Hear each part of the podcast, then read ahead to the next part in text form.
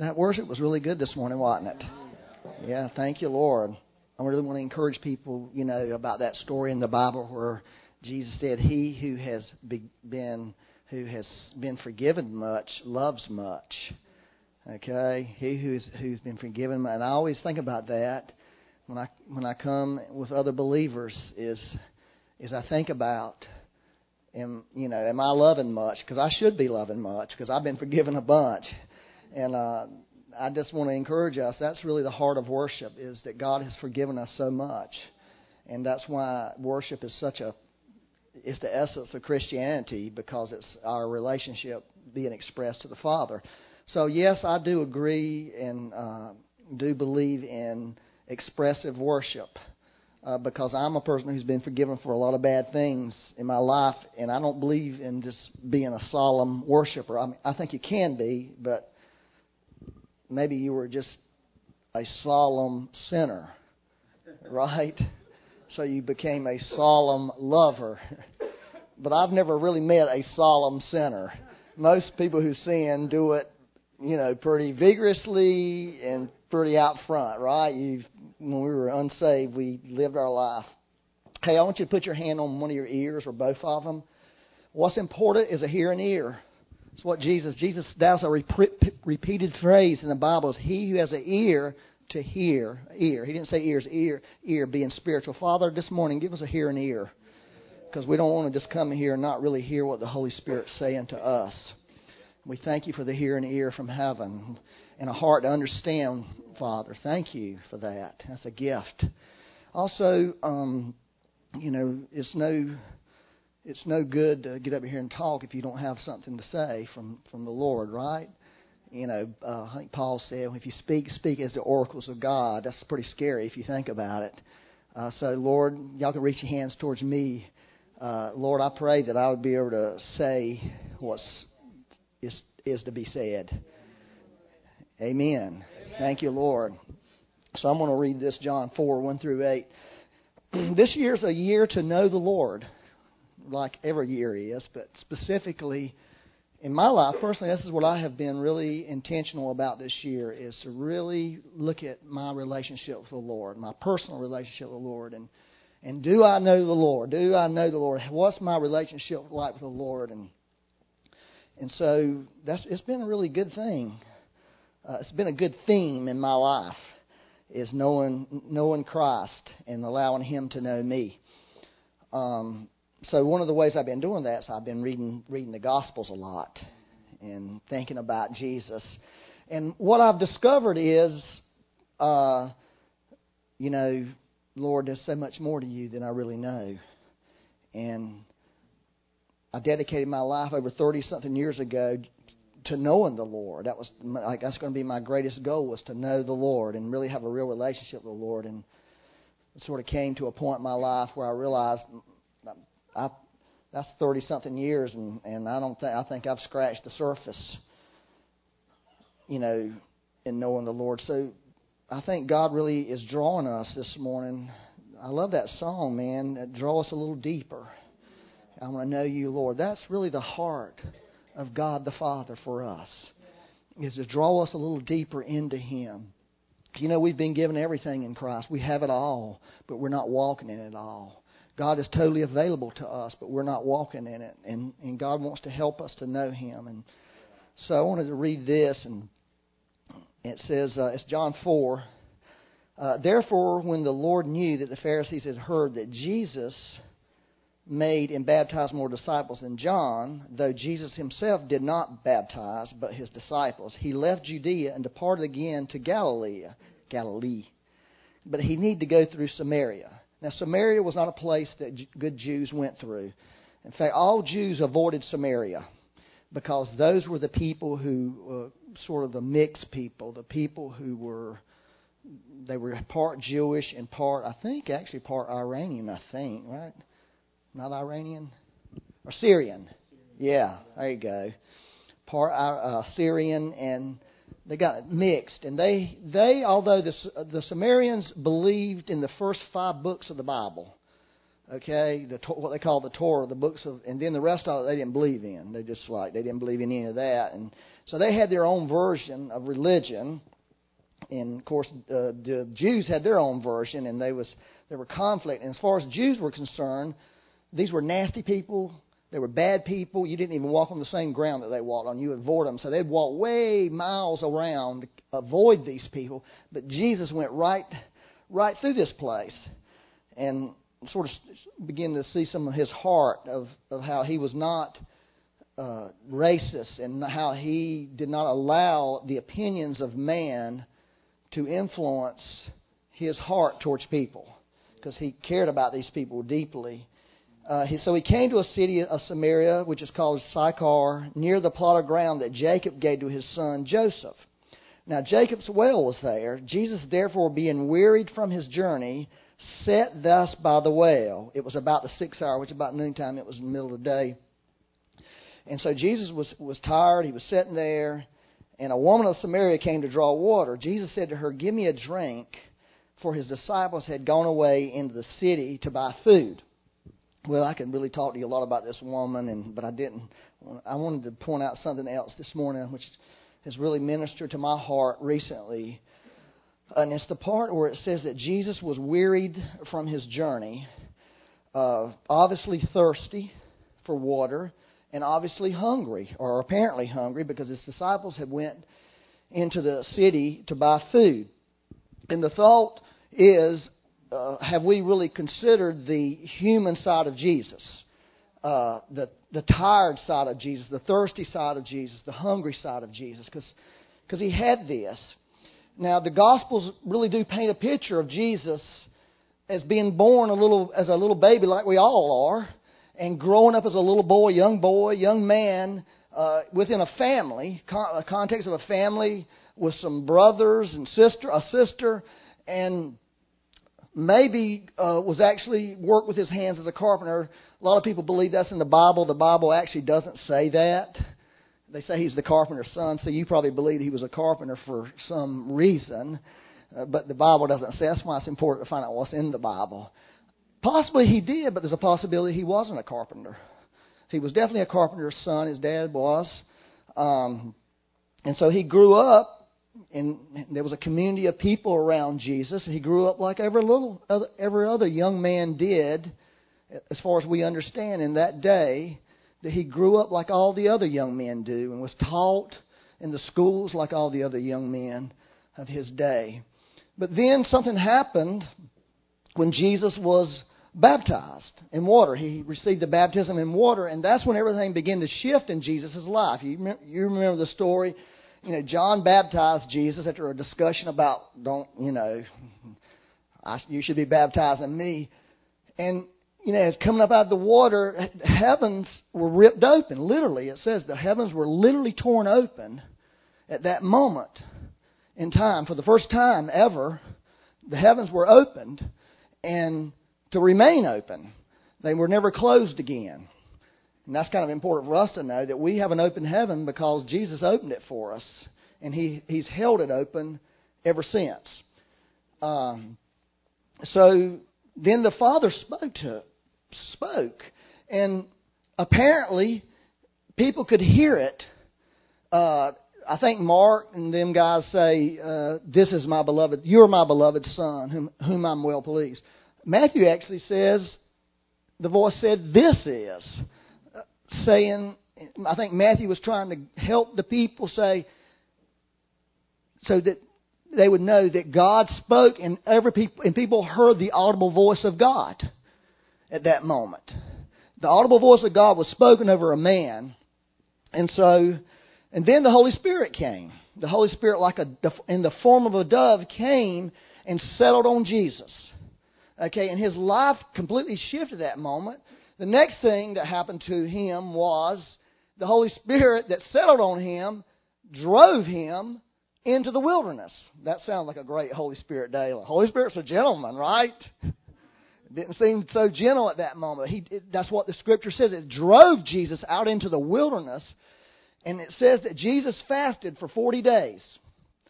And after he fasted for 40 days, it says afterwards he got hungry, which I guess that means that he was okay for 40 days, but that would have to be God, right? Not to be hungry after not eating for 40 days.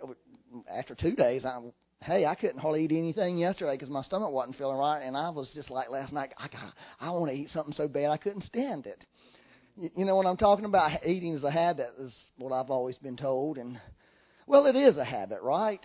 Eating is a habit. If you eat a lot, it's just a habit. So if you want to lose weight, change your habits, right? Well, I have a habit of eating, and I wanted to eat even though my stomach was hurting. So I thought I better not eat, because if I do, I might feel bad again. So, anyways, I don't, I don't know why I got off on that subject, but I'm distracted really easy. I want, I want you to get this picture of Jesus. Afterwards, you know, he faced the devil. The devil came and visited Jesus, and they had this this battle, this argument, this discussion. The devil was trying to get him to do these things, tempt him three times.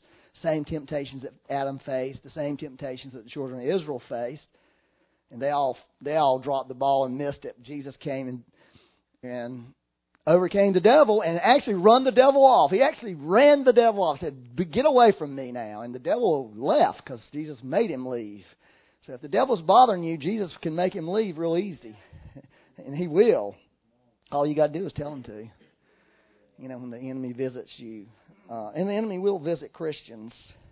Uh, maybe not Satan himself, but there's a lot of demons out there, and they're just as mean and ugly as. You know, there's a story about Martin Luther, and he, the devil, the devil, I mean Satan, the big guy, visited Martin Luther. This is the story, woke him up in the middle of the night, and he looked up and saw that it was Satan standing at the foot of his bed, and the story goes like this Oh, it's just you, and went back to sleep. That's pretty cool, isn't it? Oh, it's just you. He already knew he was dealing with a defeated foe. That's pretty good. I'd like to be able to do that. Every time the demons visited me, I got so scared I thought I was going to die. You know, I was shaking in the bed and shivering, and you know, you know, little pimples all over my body, just rising up. My hair was standing on the edge. I was grabbing Becky. Becky, protect me, please. Help me. It's so such a great man of God here. So once he was through with the devil, it says he went into Galilee and began to preach. And he began to preach with power. Okay? And he, everybody was talking about the power that he preached. Nobody's ever spoken like this man. And he backed all his his words up with deeds, mighty deeds. He uh, healed blind people.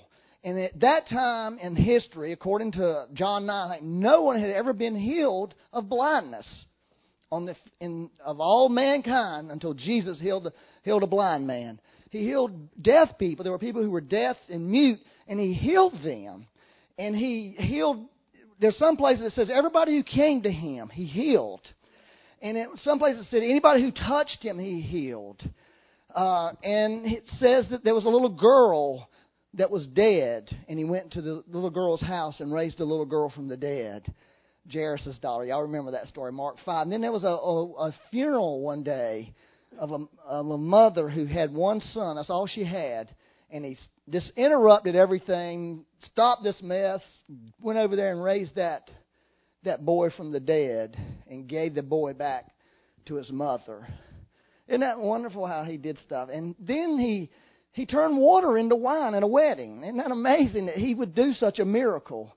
Turn water into wine for all people who've argued whether there was alcohol in it, well, that's probably not the real point. It probably had lots of alcohol in it, you know, because he didn't turn it into grape juice. But that's another story. Okay, it says he turned water into wine. You got to get believe what the Bible says, not what you want it to say. Okay, let's get to be people who believe what's in the Bible and quit trying to make our theology make the Bible fit our theology. Let's let our theology fit what it says. That's the word of the Lord for people.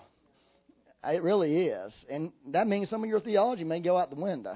I always get these thoughts about, oh, I know, I know what that means. I've got this idea what it means, and I look it up and I'm like, oh, it don't mean that. it's just better to believe what the Bible says, right? Than what you hope it says or wish it said. Well, a lot of Christians do that now. But that's the way we are, right? Anyways, I, I got to get back to this. I'm sorry. All right, listen. So he did these wonderful miracles. He walked on water. Okay, he spoke to storms. Okay, he was divine in every sense of the word. Nobody has ever done what Jesus has done. Period. No one has ever walked on this earth and has done what this man has done. We desire to do what he's done, but nobody yet. Nobody in this room has walked on water. I don't believe anybody in this room has raised anybody from the dead yet. Perhaps we will, and perhaps we'll walk on water. You know, I mean, the possibility's there if Jesus did it, right? But then, this is the thing. Then he shows up this day, sits down at a well, and he is in need. Okay? I want you to get this. He said, he, it said, Jesus was tired.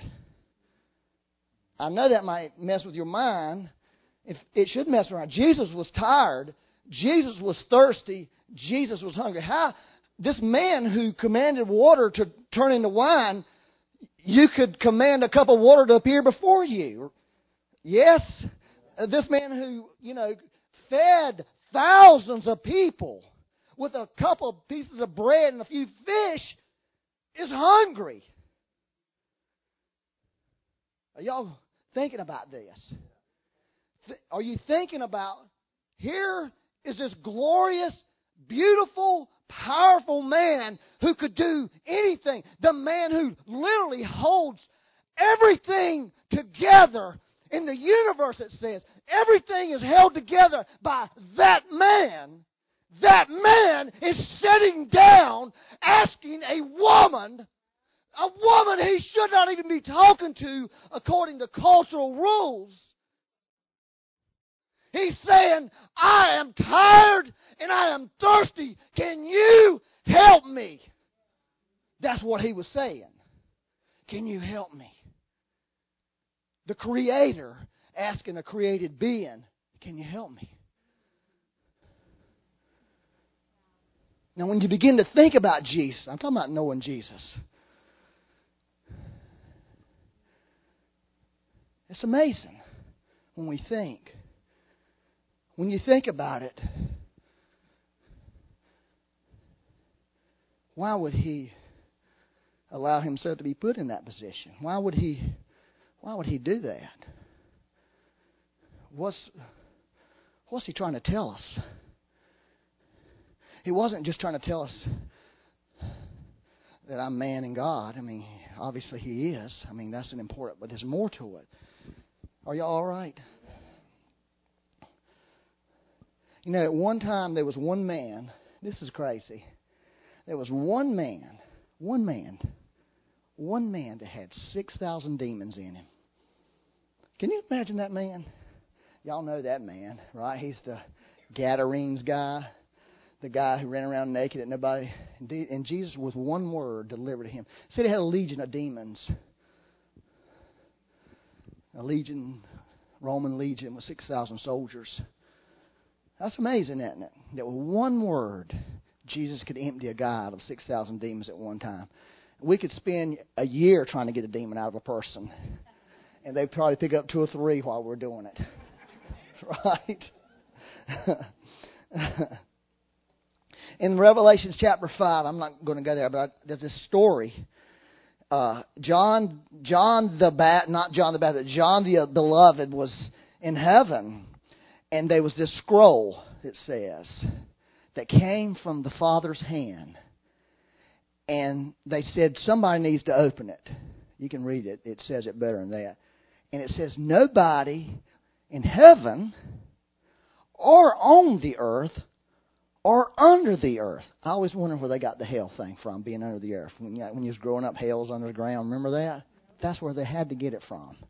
It says nobody in heaven, nobody on the earth, and nobody under the earth. How many people remember back? I think it was back in the '70s where these people out in Siberia dug this this uh, this well, and they started hearing stuff down there. People screaming, and I remember hearing about, it, thinking, "Man, these people they've opened hell up. What's going to happen?" You could probably find that on YouTube. I guarantee those people who did it, they wanted to cap that thing and get out of there. They forget that oil. I don't care about that oil. There's there's demons down there. There's people crying out down there. I don't really know why I ever turned out on that thing, but I guarantee you I wouldn't go around it. You know, I just wouldn't do it. Anyways, forget that. Okay, you, I know some of you can go home and look that up on YouTube. I just know you are. You know. Anyways, this is what happened. John, John was crying about it. He started crying, weeping, because the father had this thing that needed to be opened, and nobody. And this elder came to him. This elder in heaven said, "Hey, don't worry. The lion of the tribe of Judah, the root of David, has prevailed." That's what it says. The root of David has prevailed to open it. And then it says something amazing. It says that John John said, "I looked, and guess what he saw?" He said, I saw a lamb that was as if it was slain. Now think about it a minute. The elder said, the lion. What John saw, he didn't see a lion. He saw a lamb. A lamb that looked like it had been killed. Now think about Jesus for a minute. Jesus, when he did all those miracles, it was a roar, right? It was the lion of the tribe of Judah roaring over people and healing people. But Jesus, the tired, the thirsty guy, was like that little lamb of God that was weak and had need. Jesus came as a human being. He was born to the people he was born he came here to minister to. He also came to them people. Those people had to take care of this little baby. His mama had to nurse him his mama had to change his his little diapers. You know that that was how Jesus came to the people he came to save. He came in need of those people. Okay, he didn't come with all the answers. He didn't come with all the success. He didn't come healing everybody. He came needing. And when he approached this this woman who apparently possibly she was not a very good moral person. He didn't come after her and stand up and say, You are a sinning woman. You have, have five broken marriages. And you're living with a guy right now. He didn't point his finger at her. He said, Can you help me? That's how he approached this woman. You you gotta think sometimes about what in the world has happened to Christianity? No wonder the world looks at the church and thinks something is wrong with y'all because we take our fingers, we shove it in their face. Can you imagine the young girl going into the abortion clinic and people telling her how doomed to hell she is? It don't sound like me Jesus would do something like that. Are y'all following this? Are y'all okay? All righty. Am I being too wild? Becky's not here, so I can do whatever I want to.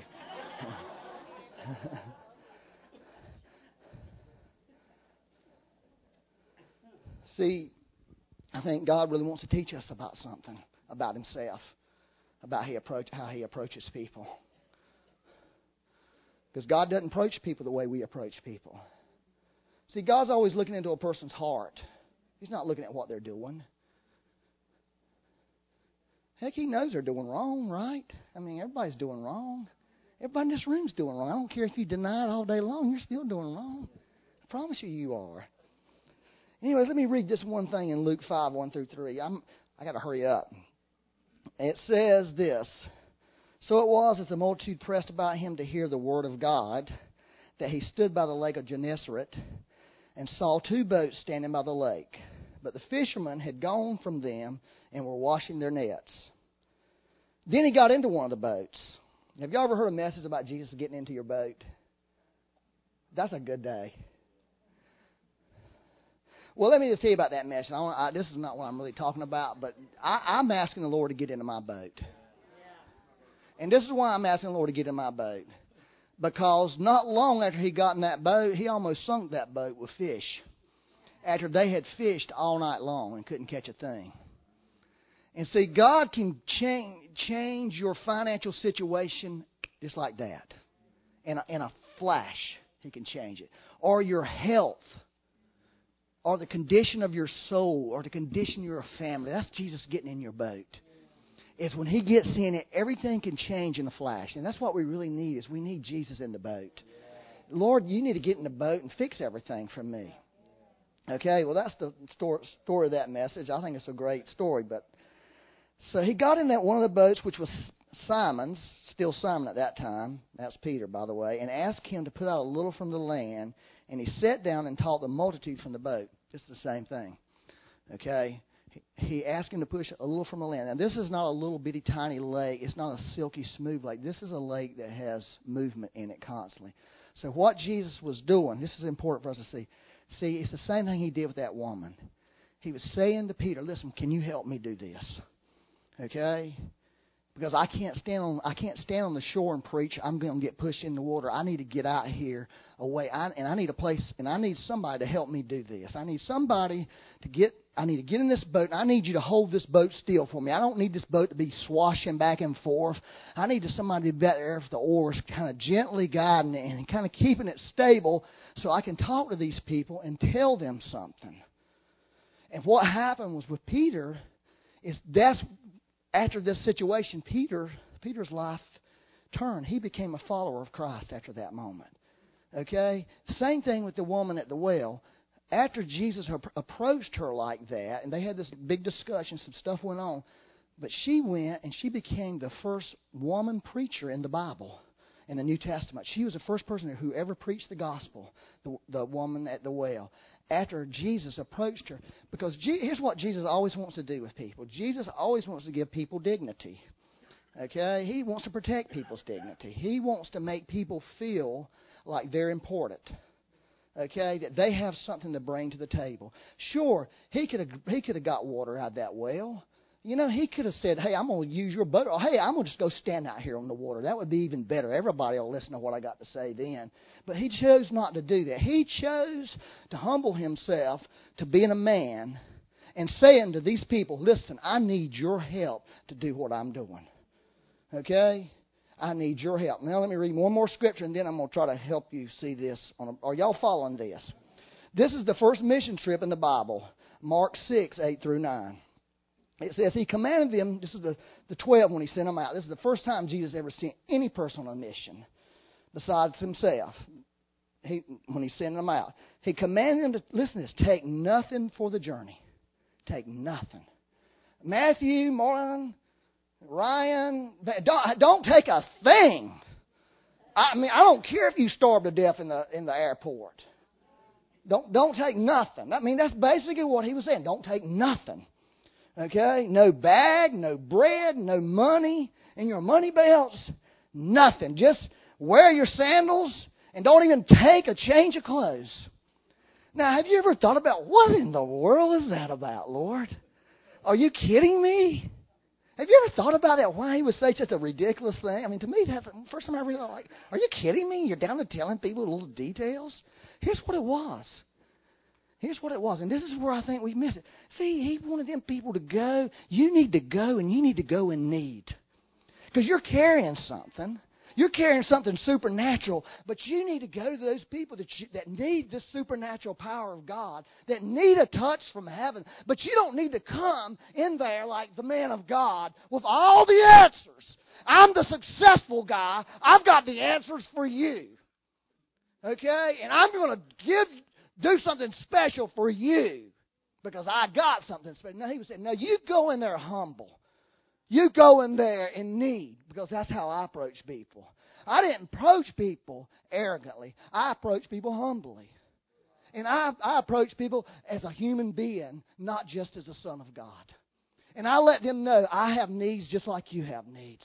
I've walked on this road just like you've walked. I've been thirsty the way you've been thirsty. I've hurt the way you've hurt. My heart's been crushed over things the way your heart's been crushed over things. Are y'all following this? And I think that's really a hard lesson to learn. It really is a hard lesson to learn. Because nobody likes to be in need. There ain't a soul in this room that really likes to be weak. Yeah. I don't know if y'all remember Well, let me just tell you this before I get there. I'm, I'm going to be finished. Um, a few years ago, I had this vision. And here's what the vision I saw the Lord's feet. I knew it was his feet. And he said, Kiss my feet. The problem with the feet that he was saying kiss, they were normal human being looking feet. In other words, they want those feet that John describes in Revelation that look like they were fine brass feet. That's what it says his feet look like now. Fine brass. Which whatever fine brass looks like, it looks nice, right? It was old, ugly, veiny, bony, callous-toed feet. And he told me in this vision, kiss my feet. And I was saying, I'm not kissing those feet. Well, I'm going to kiss those feet. He said, Byron, if you don't kiss my feet like that, you'll never kiss those ones in Revelation 1. You'll never kiss those. And I began to get this thought in my mind from that day is that somehow we have to embrace this needy side of Jesus. We have got to be able to embrace Jesus in his humanness if we're going to really embrace Jesus in his supernatural self. You, you hear what I'm telling you? Uh, y'all ain't really liking this, I know, because y'all want to just be the victorious people, the overcoming people. I don't think we're ever going to be the victorious, overcoming people until we embrace this man, this human man, Jesus, and we begin to we begin to walk in the need that he walked in. Now, if y'all will remember Randall Worley when he was here a couple months. Well, it was March the 10th. He was here, which was about a month ago. He had a message, and one of the things he said is, uh, well, the name of his message was "Healing Our Image of God and of Ourselves." Healing our image of God and our image of ourselves, which I thought was was very interesting. You should go back and listen to the message; it's really powerful. But Randall brought up something. Uh, called ego. Do you remember that? Ego. E G O. E stands for edging. G stands for God. O stands for out. That's what ego is. It's edging God out.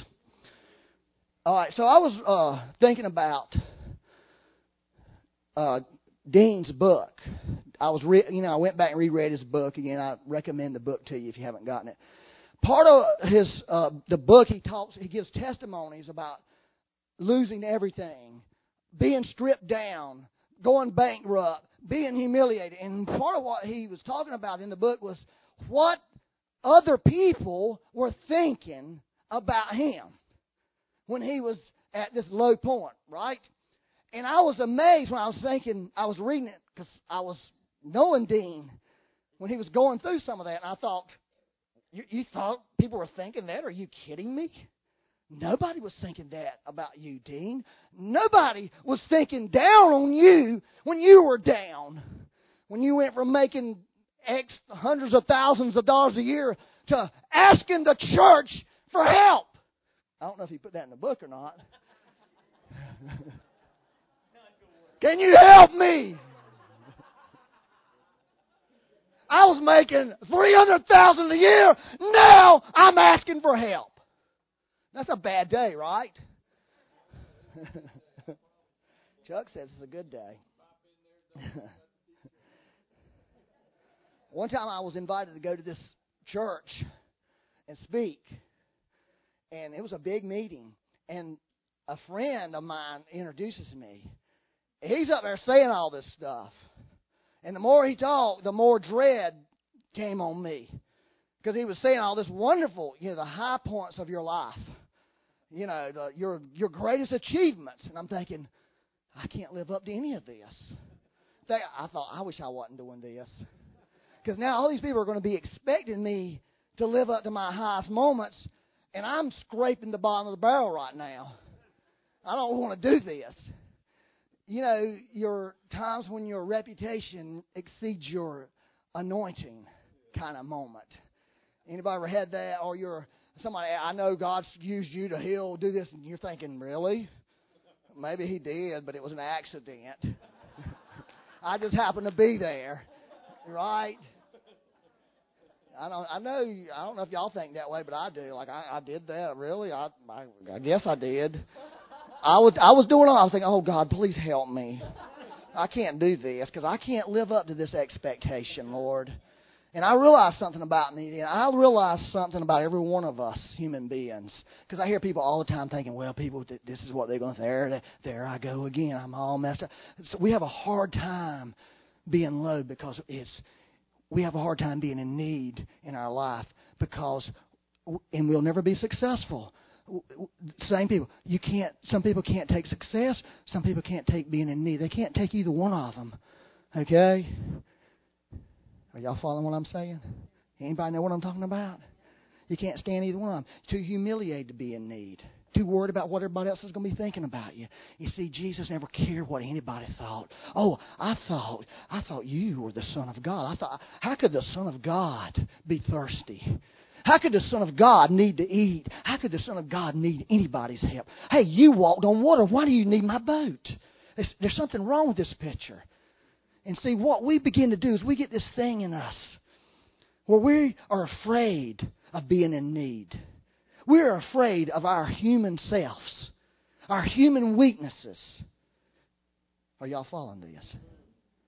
Because God wants to liberate us. Let me tell you, this uh, ego, that's insecurity. I, all right, let me just tell you this. Here's what happened to me. I, I felt in the last year, I felt like God was stripping me naked. That's, that's the way it felt to me. I felt like God was taking taking everything away from me. And I felt like I wasn't doing anything right.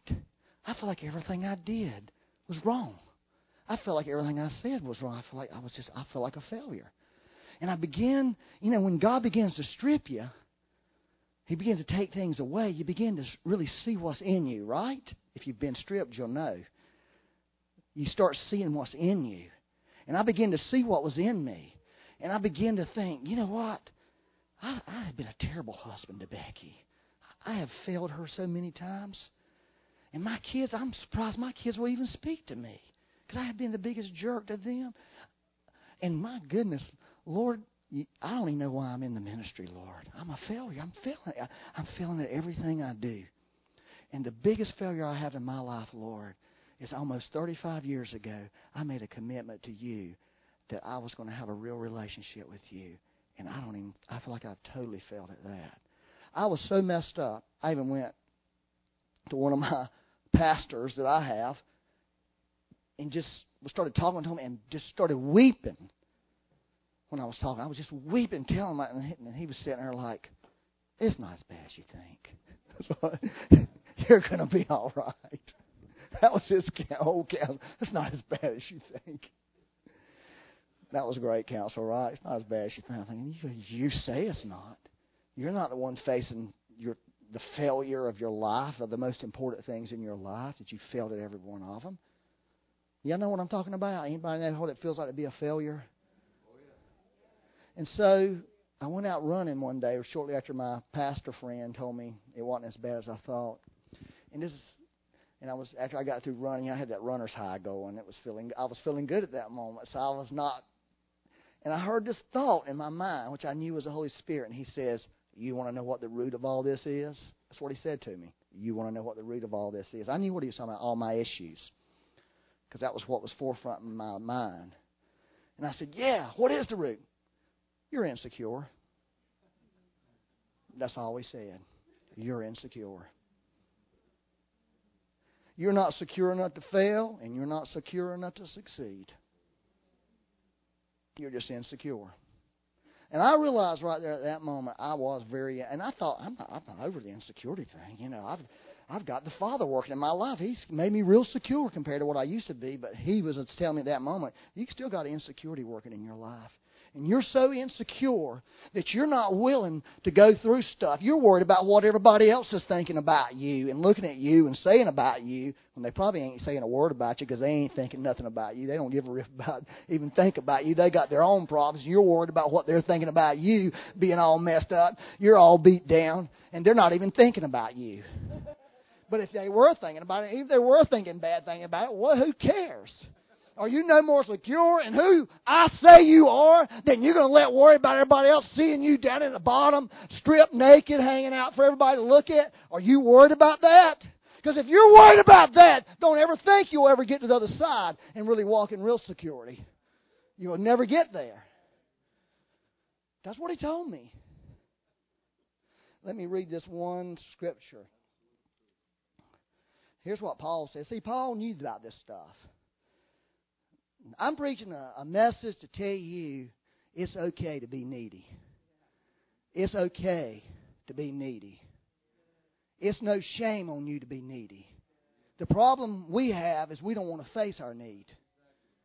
Instead of facing up to our need and saying, you know what, I'm in need here. And when we begin to face that moment that you have a real need in your life, a real needs in your life, that's when you can really begin to get free. Because Paul said this in Philippians 4 11 through 13. He had just talked to these people about them taking care of him. Paul, see, he lived that. He depended on other people to provide for him. And he was basically saying, other people had provided for, for me so I could come minister to you. I think one translation says, I robbed other churches to come speak to this church. That's what he was saying. Paul lived a very dependent, needy life. He needed other people. Paul did. If you think you're going to ever get to the point that you don't have needs in your life, you don't have needs of other people, you are living a delusional life.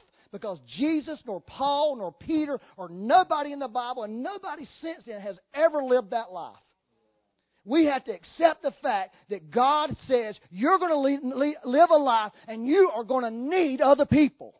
You're going to need them to help you at times. You're going to need them to help pick you up off the ground. And you need to quit running and hiding yourself from them and being ashamed of yourself when you have needs.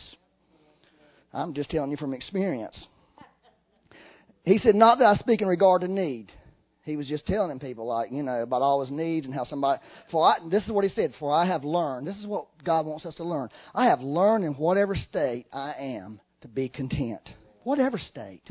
I want to be content in whatever state I find myself in. I know how to be abased. In other words, I know how to be stripped down. I know how to be at loss. I know how to be at the bottom. How many people know how to do that this morning? I tell you what, I thought I did. I thought, I guess I don't. I guess I don't. I'm too insecure to be down there. I'm too worried about what people think about me for me to be abased. Because I'm worried they'll think I'm a failure. I'm just telling you how I feel now. And I know how to abound. I don't think I know how to abound yet. Yes, exactly. They both come together, they're twins. Everywhere in all things I have learned both to be full and to be hungry, both to abound and suffer need. That's the Christian life. I can do, listen to this, I can do all things through Christ who strengthens me. See, that's how this thing works. It's God's grace that enables us to be able to live this kind of Christian life, to be able to live in need and not act like, not be all humiliated and hiding and worrying about what. Don't tell nobody. I lost my job. Don't tell nobody. Don't tell nobody I, I'm sick. I have so many people want me to, Byron, please pray for me about this, but you can't tell nobody. Why? I'd, I'd be telling a bunch of people, get them praying for me. But what it is, it's this thing that we feel like people are going to look down on us. That's the human lot. And Paul wrote about his needs. Jesus spoke out his needs. I'm thirsty. I'm hungry. Please help me with this boat. I need help in my life. Help me. And see, that's when we really, when we begin to grow spiritually. I'm not saying you got to go in front of everybody and do all that, but you know what I'm just saying. I'm saying it's a heart thing. It's a heart attitude that God wants to free us from to really be able to walk in, in fullness that He has for us. That's really the Jesus. That's the real Jesus. That's the real Jesus. Jesus walked on this earth as a man with needs, just like we have. And He doesn't want us to be ashamed of ourselves when we have needs. He wants us to be able to embrace Him in that moment. Amen? Amen. So let's just stand up. Have mercy on y'all, Lord. Oh, thank you, Jesus. Mm-hmm. So what she was saying was, Becky said, Becky told Pam, Pam told me, that you, if you don't if you don't come, you don't have the truth about yourself, in other words, if you got cancer and you're saying, I, I don't have cancer, that's craziness. I got cancer. That's what you say. I got it. It's the truth about it. I'm confronting this truth in me. I, but I'm not giving in to that. I'm believing in something greater, but I'm not going to go around lying that I'm okay when I'm not okay. I'm going to live in truth because when I get in truth, I can get free. If I don't live in truth, I empower the enemy in my life and I stay bound by whatever's binding me. And so when you have a need in your life, no matter whether it's a sickness, a financial, a personal, whatever, relational, get truthful. Get truthful with God. Get truthful with somebody you can talk to. And start getting free from whatever's holding you back. And once you do, don't be an insecure thing that's so afraid about what everybody else is going to think. Oh, that's not, she ain't no great Christian. Well, look around at the people in this room that have glasses on. Okay? Oh, we, yeah, you believe in divine. I've been praying for God to heal my eyes for 20 years. I'm to still keep praying, still believe He will, but I'm wearing glasses today because I need glasses. And so I believe I believe we can empower things with our words if we just go on and just talk about it constantly. But I also also believe we we can empower the enemy when we don't tell the truth and have the truth.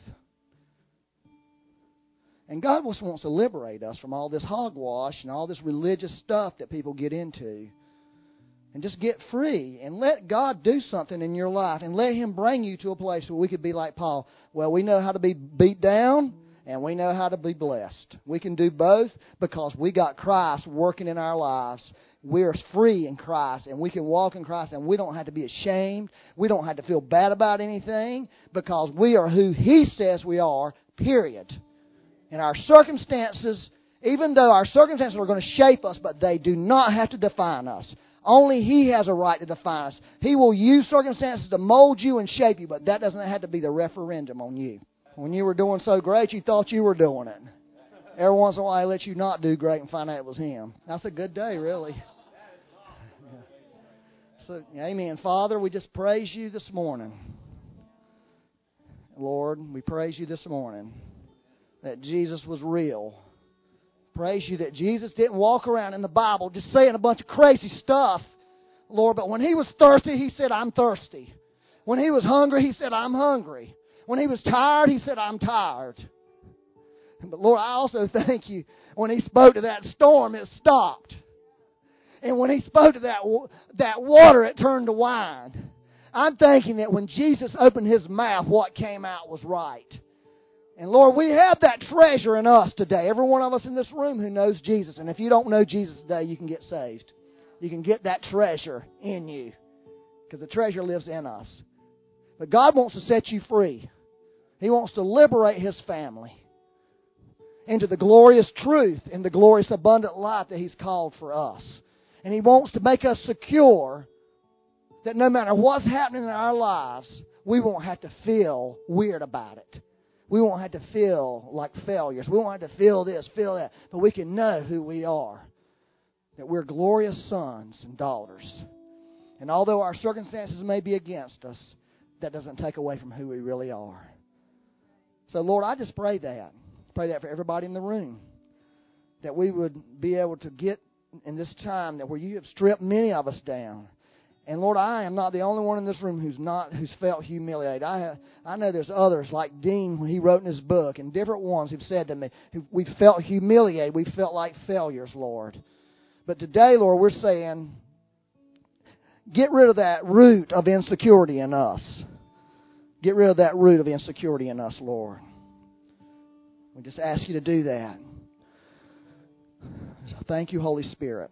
Help us to be the most secure people in the world, Lord. Not in ourselves, but in Christ. Lord, I pray for people this morning. There's people in this room that need you to get in their boat. How many people need God to get in their boat? Lord, I, I need you in my boat. I need you in my personal boat, Lord. Lord, we need you in this church boat too. But if we could get a bunch of people that you were in their personal boat, we'd have you in this church, Lord.